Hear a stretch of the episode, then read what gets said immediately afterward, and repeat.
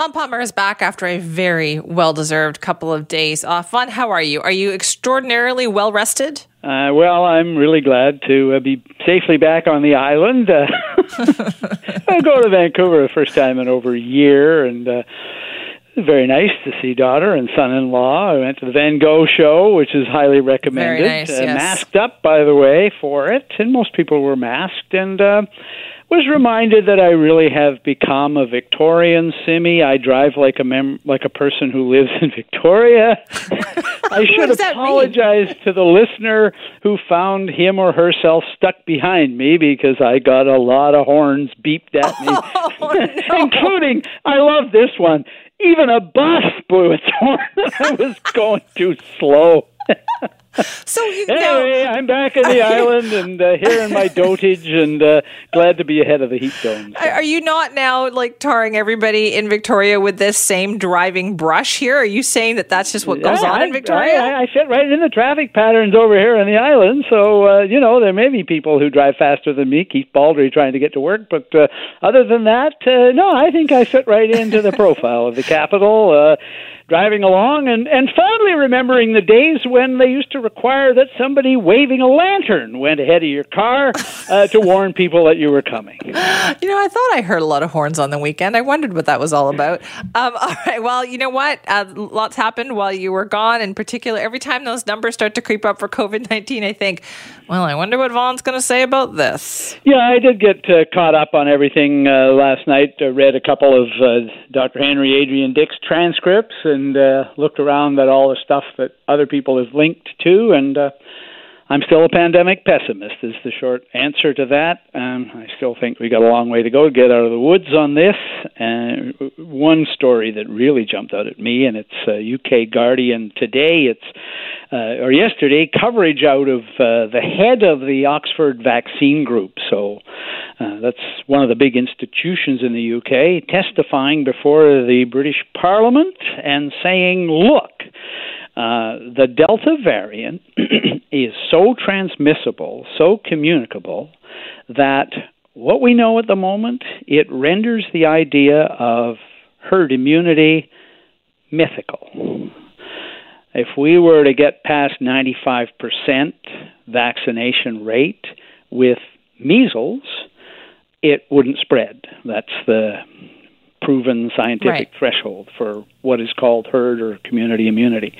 But he said the problem is that, uh, you have to be careful how you say this. You don't want to give the wrong impression. But he said, look, you can still get COVID 19 even if you're vaccinated in smaller numbers, and you don't get anything like as severe a case and generally don't end up in hospitals. So the unvaccinated are still far more at risk. But in terms of containing the spread, what we know at the moment, even over 90% vaccination rate would not completely halt the Delta variant in its tracks. So we need to keep at it. We need to keep working hard. We need to get our vaccination rate as high as we possibly can and be aware that there is still going to be an admittedly smaller risk even if we get there. Right. And we're also like, we're trying really hard to close that vaccination gap here in BC, but it's slow going now. It is slow going, and you know, I, the government, with the best of intentions, is obviously trying to get us to focus on how much progress we've made, and we've made a lot of progress here in British Columbia and in Canada. But uh, what really jumped out at me from the numbers they gave us on Monday uh, from Adrian Dix and Dr. Henry is, you know, they they talk about us having reached what uh, more than 80% of British Columbians have one dose, and more than 70% have both doses. But you know, you do the math, and it's their numbers.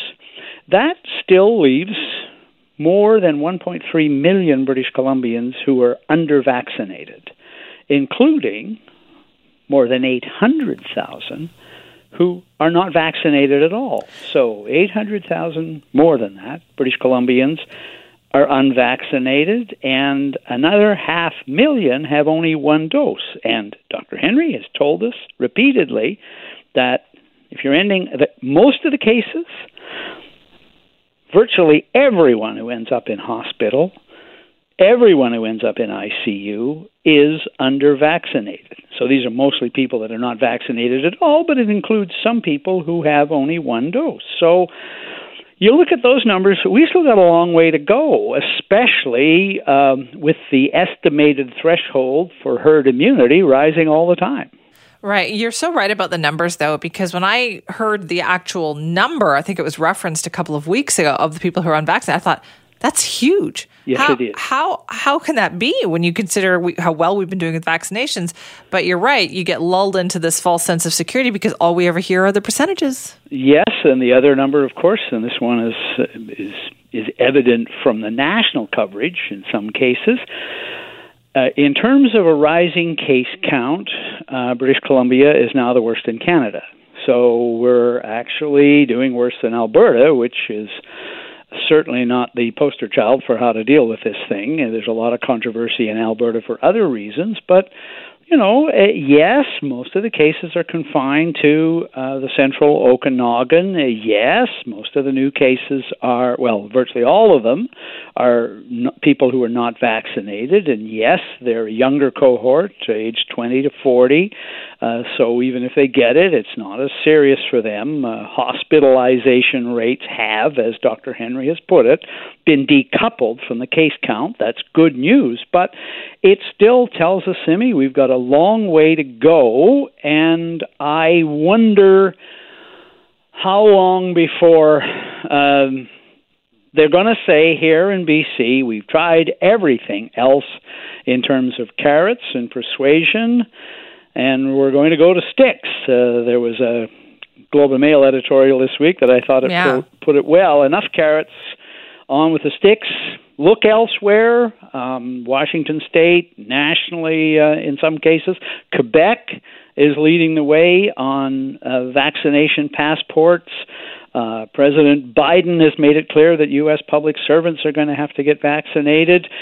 Strong indications that to work in long term care here in BC, you're going to have to get vaccinated. But we still have a way to go. And uh, yes, I recognize they're holding back because they're worried about a backlash and they're hoping to get as far as they can with persuasion but I do think you're going to have to start offering disincentives uh, to the unvaccinated. I think, well. yeah, I think you're right because as soon as Quebec announced that, they had an uptake on the yeah. number of people getting, and so did France. As soon as you said, okay, you know what, that's fine, you don't have to get vaccinated, but you can't do this, this, and this. All of a sudden, people are like, yeah, I might as well get my shot. Yeah, interesting note uh, that came in to me uh, while I was off as well from a, a from a ministry in the public service. I, I won't name the ministry because I think they're probably watching pretty carefully uh, the kind of stuff that's leaking out. But uh, this fellow said to me, and I, I've known him for some time, so I I, I, real, I trust what he said. He said, "Look."